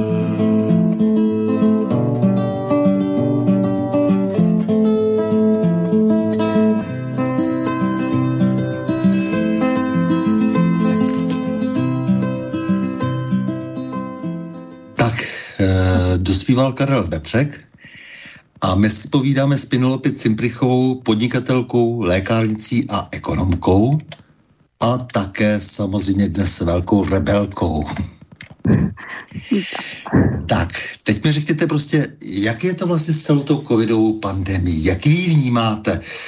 Přece teď to nebyla ani žádná epidemie na národní úrovni a zmizela nám chřipka. Co vlastně VHO, tedy Světová zdravotnická organizace, která v podstatě patří Billu Gatesovi. Přesně. A o tom to je. My se dostáváme do ruky prostě hrstky lidí, kdy já pořád opakuju, jak v tom roce 4, kdy si Rockefeller říkal, no vidíte, a všechno může být soukromé, no, soukromé, no, jestli to má patřit jenom hrstce lidí, tak jako ano, tomu rozumím, eh, že se mu to líbí, ale Nicméně jsou věci, které jsou nepochybně společné a je tady nějaká společná odpovědnost. E, co si o tom myslíte, o tomhle tom všem tom, tom zvěrstvu, jak tomu všichni nadbíhají jako otroci? No, uh, myslím, no samozřejmě žádná, tady nebyla ani žádná epidemie. Uh, média a všichni, co jsou z vrchu v té, COVID, v té covidové aktivitě zainteresováni, tak oni musí, že jo, musí mluvit to, co mluví. Já neříkám, že tady třeba vůbec nic není, protože jestli tam jsou vidět nějaké ty viry, tak věřím tomu, že na nás něco umělého pustili. Není možné, aby se takhle rychle měnily ty aby ty mutace probíhaly tak rychle, to, to vám odborníci všichni řeknou, že, že, že to je prostě ne, nereálné. Tak, takže já věřím těmto odborníkům a dovolím si nevěřit nějakému uh, profesoru Hořejšímu a podobným lidem. Uh, budu radši věřit těm, kteří v tom opravdu pracují a kteří v tom něco dělají. A na začátku, to už asi všichni říkají, jsme se vyděsili, ale pak jsme zjistili, že to bylo nějaké jiné, než, než to původně vypadalo. A tím, že se ty lidé drželi doma, nasadili se jim roušky, zabraňovalo se jim žít zdravě. Eh, ten strach, který u, u lidí vyvolali, vezměte si, že většina nemocí jsou psychosomatické. To znamená, že to tělo reaguje na tu psychiku. A několik lidí mi řeklo, že měli takový strach, i když měli třeba nachlazení a měli uh, takzvaně pozitivní nějaký ten test, uh, že, že měli strach, že zemřou. A kamarádka mi říkala, že byla na tom tak špatně, a to ona ne, onemocněla, onemocněla jí dcera, že to vypadalo, že dostane tu nemoc taky a že snad tady odejde v té dané chvíli. A to je právě to, co se tady děje. Vždyť tady byly chřipkové epidemie a zvládali se zcela v pohodě. Vždyť milion lidí v, tom, v roce 2019 opravdu mělo chřipku. Ne, že měli nějaký pozitivní test. Mělo chřipku, nějakých pár tisíc jich, myslím, zemřelo, nevím, kolik to bylo přesně, abych se musela podívat. Trvalo to šest týdnů a za chvíli to vyprchalo. Kdyby měřili všechny ostatní, kdyby testovali všechny ostatní, tak eh, bych jich možná bylo pět milionů pozitivních, já nevím, protože my jsme dnes ze zdravých lidí udělali nemocné, takzvaně nemocné kvůli tomu, že mají pozitivitu. A ještě chceme, uh, jim chceme aplikovat experimentální látku úplně zdravým lidem. Takže mně to připadá to covidové šílenství, já mám někdy pocit, že žiju v nějakém snu a někdy se probudím a říkám, je to opravdu pravda. Je to možné, že se něco takového děje. Vždyť přece normální člověk, normální zdravotník, úplně obyčejný, to nemusí být nějaký odborník. Mu musí být jasné, že tady něco těžce smrdí. A doslova. Je to, není možné, abychom dávali lidem, kteří nebo dětem, kteří vůbec nemají nějaké problémy, něco, co je experiment, co netušíme, jestli za dva roky nedostanou kvůli tomu rakovinu, nebo nějaké autoimunitní onemocnění, diabetes například, lupenku. Nevíme, nevíme. A uh, vzhledem k tomu, kolik jsem toho viděla v praxi a kolik jsem slyšela z různých míst, tak uh, je možné opravdu vše. A nedávno jeden kamarád ukazoval právě oční pozadí. On má ty cévy, protože se samozřejmě nenechal naočkovat, tak má zcela v pohodě. A jeho kolega má poničené cévy v oku. Takže jsou tady opravdu obavy o zhoršení zraku až slepotu. Jsou to nahlášené nežádoucí účinky na emě. I tady je napsána slepota na stránkách SUKLu ale eh, všude se píše, to je jenom podezření. No ale to podezření nemůžeme vyvrátit nebo s tím něco udělat, protože se vlastně vůbec nepitvají ty lidi, kteří zemřou. Nepitvali se tenkrát, když měli takzvaně covid. A nepitvají se ani teď, když zemřou po té vakcinaci. Aby se náhodou nedosvědčilo, že tenkrát neměli covid, ale zemřeli na něco, na nějakou tu svoji chorobu, a nebo teď, že, že mají třeba trombózy od hlavy až po paty. A to dokonce i na, na blesku, to mi vyrazilo dech, jsem viděla článek, že zemřela 18-letá dívčina v Itálii a ten neurolog nebo neurochirurg, který op, e, se, se na to potom dělá, říká, že to nezažil. Že tolik, uh, tolik trombóz v tom těle, že to v životě neviděl. Nebo vám řekne další zdravotník, že aneurizma, že mají hodně mozkových mrtvic, eh, mrtvic to jsou takové ty výdutě v cévách, mm-hmm. a oni praskají, protože se ta, eh, ta výduť, samozřejmě ta stěna té cévy se zjemní, je taková náchylnější na problém. A říkali, zatímco dříve u těch mozkových mrtvic měl ten člověk jednu výduť, tak dneska má tři, čtyři. Jo, a to je prostě ty, ty, ta, uh, to aneurizma. A jsou to takové divné věci, které se dějí a nikdo to nechce slyšet z těch uh, lidí, kteří by to poslouchat měli ale o, no z těch lidí, se... kteří mají odpovědnost. Vy vidíte ano, ty prázdné ano. obličeje, vy vidíte ty prázdné obličeje, které jsou často vybrané už dopředu, eh, které nesou odpovědnost za politiku tohoto státu, kde máte pocit, že třeba neumějí počítat a číst. No, vemte si, že profesor Hořejší, já jsem poslouchala ten jeho rozhovor s eh, imunologem Šinkorou a říkal tam, no ale e, že nevěděli, že samozřejmě te, teď už se projevuje, že t, imunita po prodělání onemocnění je dobrá, ale to oni na začátku přece nemohli vě, vědět. No co to je za imunologa, když nevěděl, že nejlepší imunita je pro prodělání nemoci a ještě má profesuru? A ještě mi řekněte, ano, teď se na, na to narazila na ty odbornosti.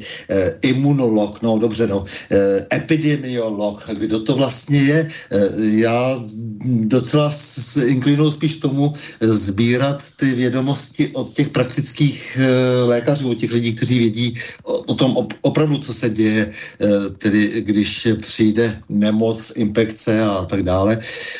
A já mám takový pocit, že ty lidi, kteří vlastně se věnou hygieně a e, epidemiologii, e, často sedí v těch kancelářích, že to je docela problém.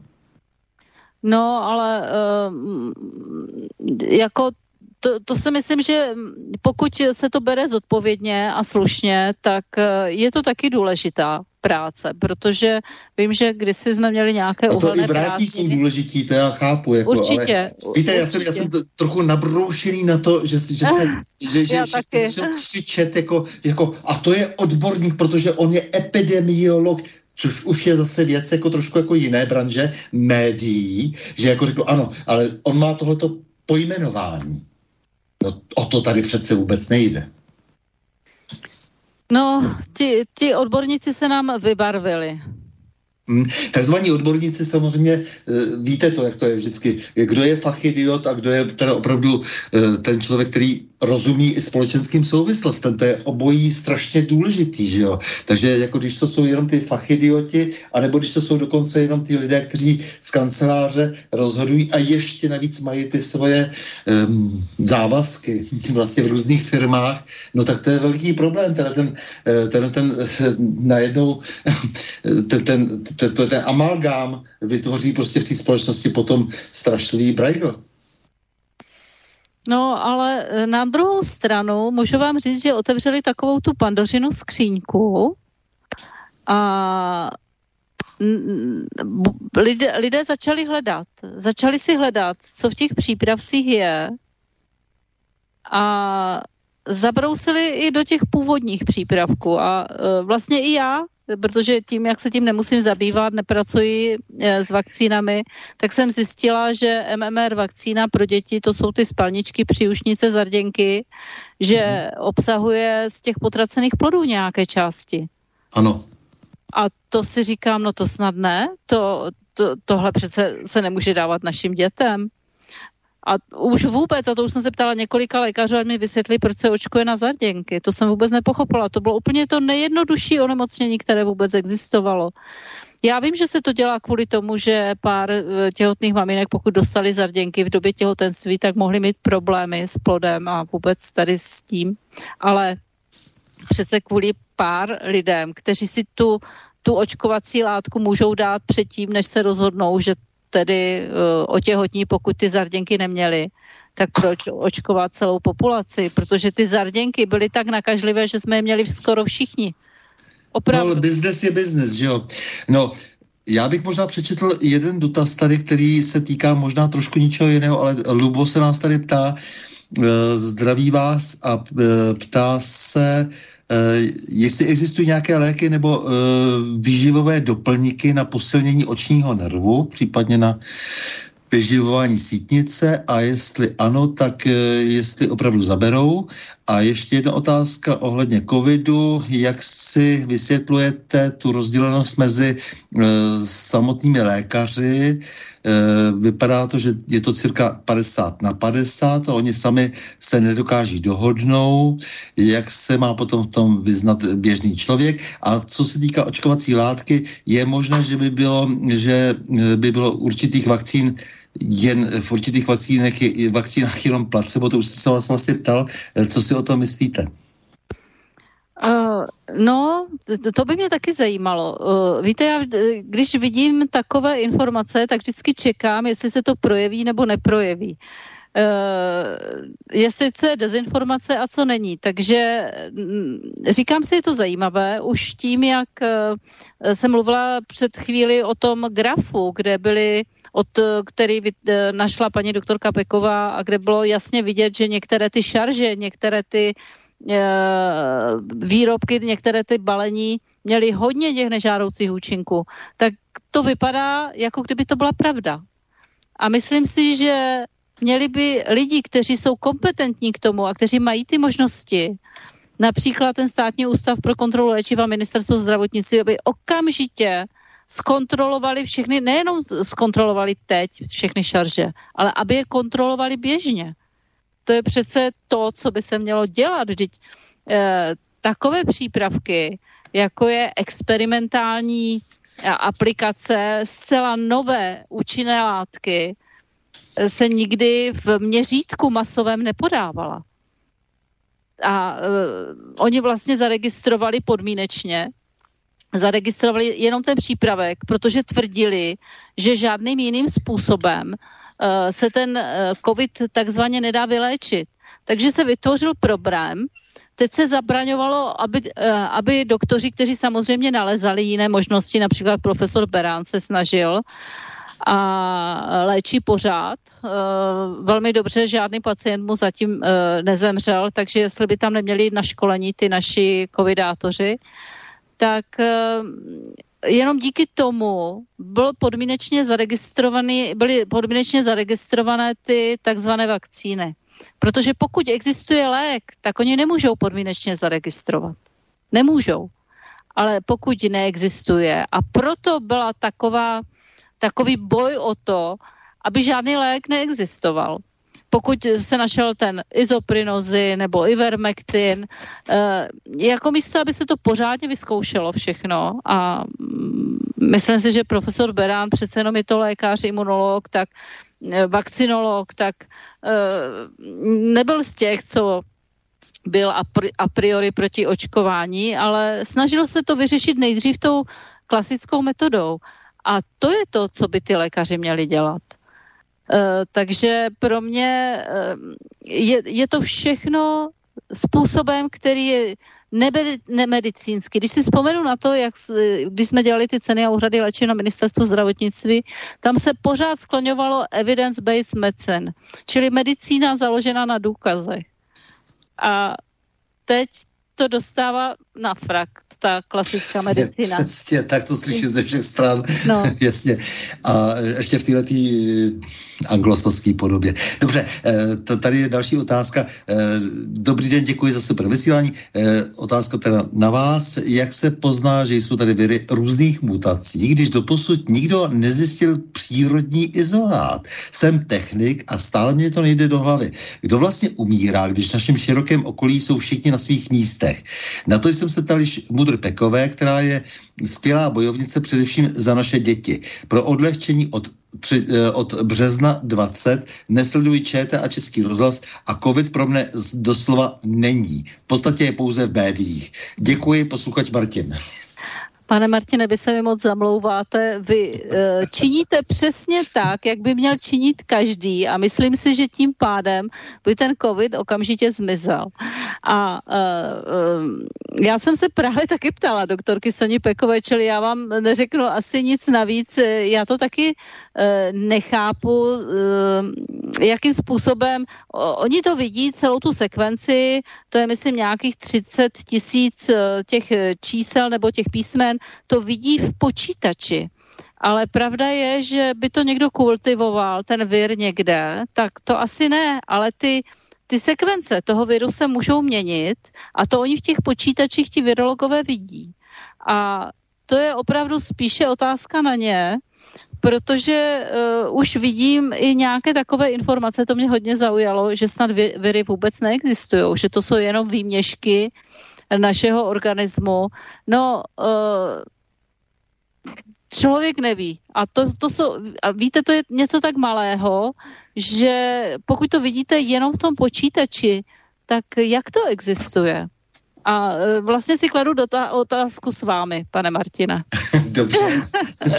Takže jste odpověděla otázkou. E, dobrý večer. Asi od 80. let minulého století se vrcholoví politici USA ve svých projevech zmiňovali o novém světovém řádu. Jsme ve válce s těmito psychopaty. Pomalu mi ty covidové puzle zapadají. Eh, podchytil jsem informaci, že eh, QR kódy, které jsou očkovaným dávány do mobilů, jsou registrovány v USA. Lidé si neuvědomí, že v Číně člověk ovládá mobilem. Někdo eh, rozhoduje za ně, co mohou a nemohou, takzvaný sociální kredit. Toto následně může nastat i v našich demokraciích, v uvozovkách, na které si tu hrajeme, jen se čeká na rozšíření G5 sítě, aby se mohly zpracovávat gigadata, pokud byl ve vakcínách nalezen grafen. Eh, co jsou látky patřící do nanotechnologií, eh, tak je to na pováženou. Sám jsem si vylistoval, že grafen se už používá jako vodič na monitorování mozku. Eh, pokud je pravda, že podávané vakcíny jsou druhotně označová, označeny, znamenalo by to, která skupina obyvatelstv je, obyvatel je předurčena, aby toto šílenství ve zdraví přežila. Když se podívám, jak situaci řeší vrcholoví politici, tak bych za to moc nedal, že tomu tak je. Proto tak urputě jdou potom, aby byla 100% 100% pro očkovanost za každou cenu. Přitom to mutuje a píchají pořád stejnou vakcínu. Zdraví vás posluchače, posluchač Pavel. No, téměř souhlasím se vším. Co se týče nanolátek, tak eh, vlastně do dneška se neví, jak to v tom organismu funguje. Ono ten organismus se s tím nedokáže vypořádat. To jsou tak malé částice, že je pravděpodobné, že se tam budou do nekonečna kumulovat a ten organismus je nebude moci vyloučit, protože to nebude umět. Nanolátky jsou jako zatím nesrozumitelné pro tu klasickou medicínu. Co se týče 100% očkování, ano, o tom mluvím celou dobu. Oni nechtějí kontrolní skupinu, která nebude naočkovaná, protože bude jasně vidět ten rozdíl. Já ne, nevím, jestli jste viděl tak Eh, tu, tu statistiku, kterou vydali eh, nějaké to informační středisko, uvolnil to eh, právník Ondřej Dostal. A tam mě velmi zaujalo, jak aby zvýšili tu, tu skupinu těch uh, neočkovaných, tak tam dali i ty rozočkované.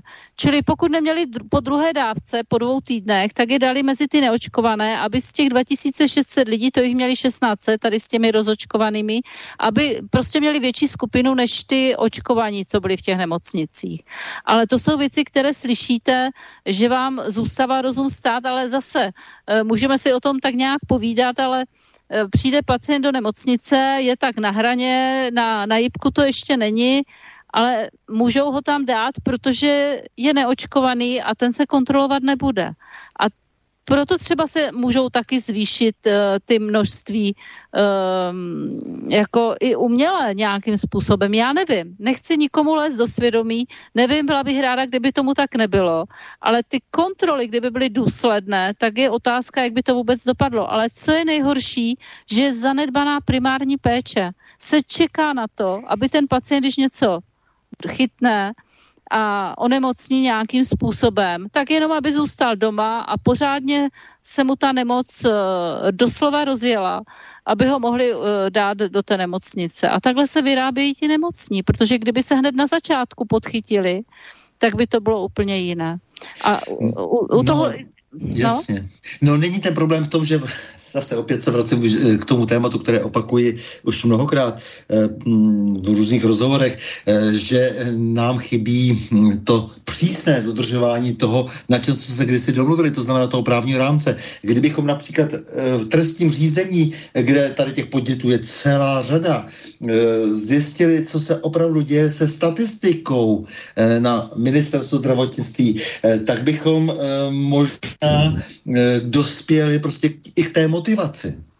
No a o, o té motivaci, když už to říkáte, ani nemluvíme, že jo, za kolik, jak jsou honorováni za ty... No, za ale, ty ale rozumíte, mně jde o to, to jsme si říkali už u té ekonomie, jako proto, proto jsem jako byl trošku otravný, jako, ale nicméně to jsou podstatné věci. Jestli ta společnost ztratí ten, ten svůj rámec, jestli ztratí to, že se na něčem dohodla a nedodržuje to, že prostě pan Fauci může běhat naprosto svobodně po světě, přestože prostě už je prokazatelné, že posílá peníze na vývoj biologických zbraní, no tak potom samozřejmě Bůh s námi. No a nejhorší na tom je, že VHO ještě platí ta uh, nadace Gatese a ta druhá skupina hned za Gatesem je uh, Gavi, nevím, uh, řeknu ano. to prostě česky. A ano, to je dobře. taky ta vakcinační, vakcinační společnosti, kde má taky svoje prsty Gates. A z Gatese nám dělají filantropa člověka, který má rád lidi, no. To snad ne. Z zločinců se vždycky dělají filantropové, to je no. úplně běžné, celá historie lidstva je jaksi protkána různými filantropickými záměry, které končí nakonec hekatombami mrtvých. To je naprosto uh, srozumitelné, tomu rozumíme a dá se to vysledovat za poslední, uh, za to minulé století velmi dobře a dají se i ty familie, které se teď uh, si do nás opírají a které teď usilují o to, o o co usilují, dají se zmapovat opravdu těch více než 100 let zpátky velmi dobře. A ještě můžu, eh, jak tady říkal, ten pán napsal, s tou Čínou. No, všichni se obouvají do Číny, ale e, viděl jste někde v těch médiích, že by se obouvali do toho sociálního kreditu, co tam mají, že dostávají body, pokud jsou poslušní a hodní a na základě toho si můžou nakoupit, co potřebují, nebo když nejsou hodní, tak si nekoupí ani rohlík. To, to nikoho netrápí. To ale... nikoho netrápí a teď jsem zrovna přišel z Albertu, takže, takže vím, o co jde, že jako, to je prostě ten začátek toho sociálního kreditu. Ty lidi vůbec neprotestují, vůbec jako si neuvědomují, eh, co se s nimi děje. Eh, ten normální lidský kontakt mizí zcela, to znamená, budete tady komunikovat jenom s roboty. No, lidi by si měli uvědomit, já jsem to říkala teď v té Plzni na demonstraci, manžel byl ve zdravé výživě a paní tam hledala něco na, uh, že, že se jí špatně dýchá. Ve zdravé výživě, tak předpokládám, že to je někdo, kdo se trochu o to své zdraví stará. Manžel se na ní tak dívá a říká, no a co kdyby se si tak sundala tu roušku? Ona s rouškou na puse a hledá něco, aby se jí lépe dýchalo. Eh, taková ta Monty Pythonovská situace, kdy vidíte, že paní jde na hřbitově s rouškou nikdo nikde, široko daleko a ona vleče dvě konve s vodou, aby zalila hrob eh, svého manžela eh, zemřelého a s tou rouškou prostě nemůže dýchat a nese ty konve. To jsou tak bizarní věci, které samozřejmě si zaslouží velkou a velmi širokou odpověď na to, jak fungují média, to se ještě potom můžu zeptat, a e, ta média samozřejmě by měla také nést nějakou odpovědnost. Celá řada těch lidí, kteří píší to, co píší, e, tak e, by měli vědět, že ponesou jednu odpovědnost. Já bych chtěla jenom všechny posluchače zkusit vyzvat, aby zauvažovali nad tím, co oni sami můžou udělat.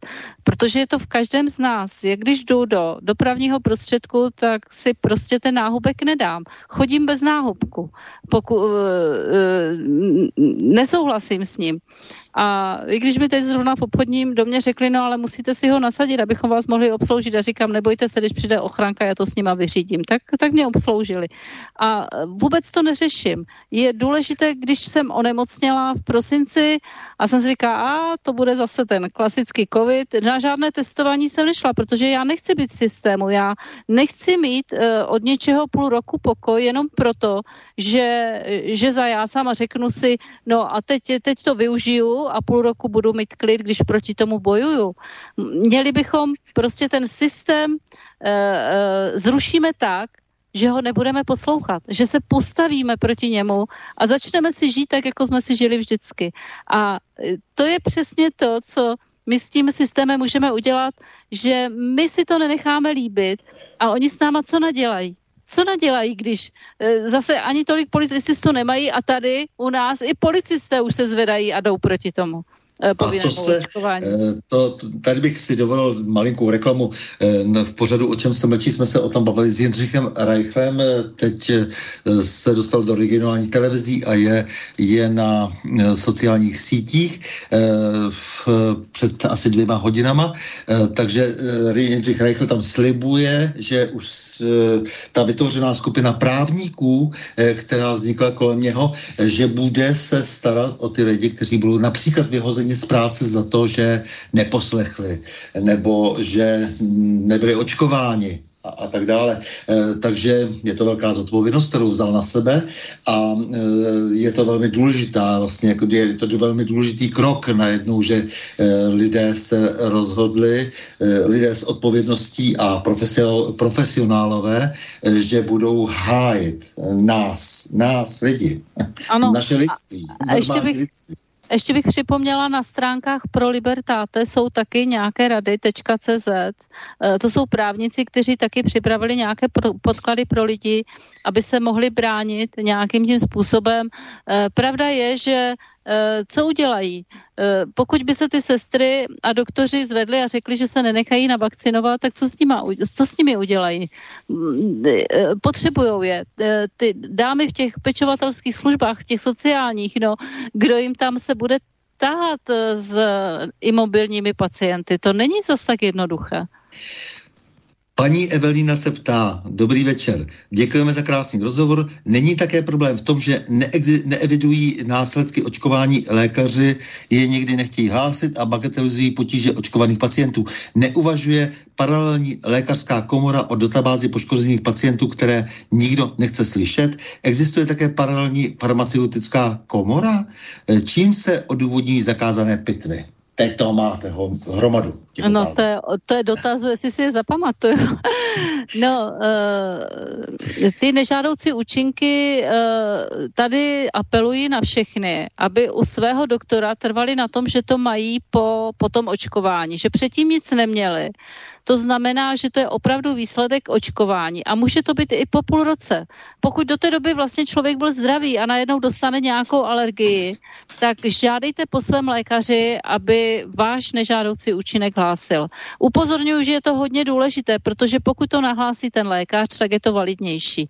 Na druhou stranu může nahlásit nežádoucí účinek i um, pacient, který ten nežádoucí účinek opravdu měl. A když se podíváte na stránky SUKL, sukl.cz, a e, na Slovensku to bude šukl.sk, e, taky sukl se tam píše bez e, diakritických znamenek, tak jsou tam možnosti, že si to nahlásíte sami. Ale bylo by lepší motivovat toho lékaře, aby to nahlásil a říct mu, že, že, že to nechcete hlásit sám a že byste byli rádi, kdyby, si to, nahlá, kdyby to nahlásili oni. Že je to důležité, protože uh, Eh, čím víc tam bude nahlášených nežádoucích účinků, ono se potom totiž hodnotí a to je, to je to, co je podstatné. Hodnotí se risk versus benefit toho, toho přípravku. Teď, teď jsou, už jsou tam nahlášeny miliony nežádoucích účinků na Evropské lékové agentuře. A čím, kdyby a to se říká, že uh, se hlásí tak maximálně 1 až 2% Tady bych řekla dokonce jenom jedno, protože všichni lidi byli naučeni, že to bude mít nějaký nežádoucí účinek aplikace přípravku. Takže, t, takže to nehlásili ani ti, kteří měli nějaký závažný problém. To vím z vlastní zkušenosti. Ale paralelní farmaceutická komora neexistuje asi, že? Ne, to uh, chci říct, těch farmaceutů je málo. Já právě teď se snažím dát dohromady spíš aspoň deklaraci těch lékárníků, eh, protože když to porovnáte, je asi 52 tisíc lékařů a tím myslím eh, ne veterinářů nebo zubařů, ale opravdu lékařů, eh, takových těch klasických oborů, tak lékárníku je prostě o jednu desetinou minimálně čárku méně, neli ještě méně. Takže nás není až tolik a nejhorší na tom je, že skoro všichni jsou zaměstnanci, kdežto u těch doktorů je jich spousta, co opravdu pracují sami na sebe. Což, což je, jsou takový... To je jenom taková odbočka. To je jak s těmi zemědělci, kteří vlastně živí národ, ale je jich jenom asi 1-2%.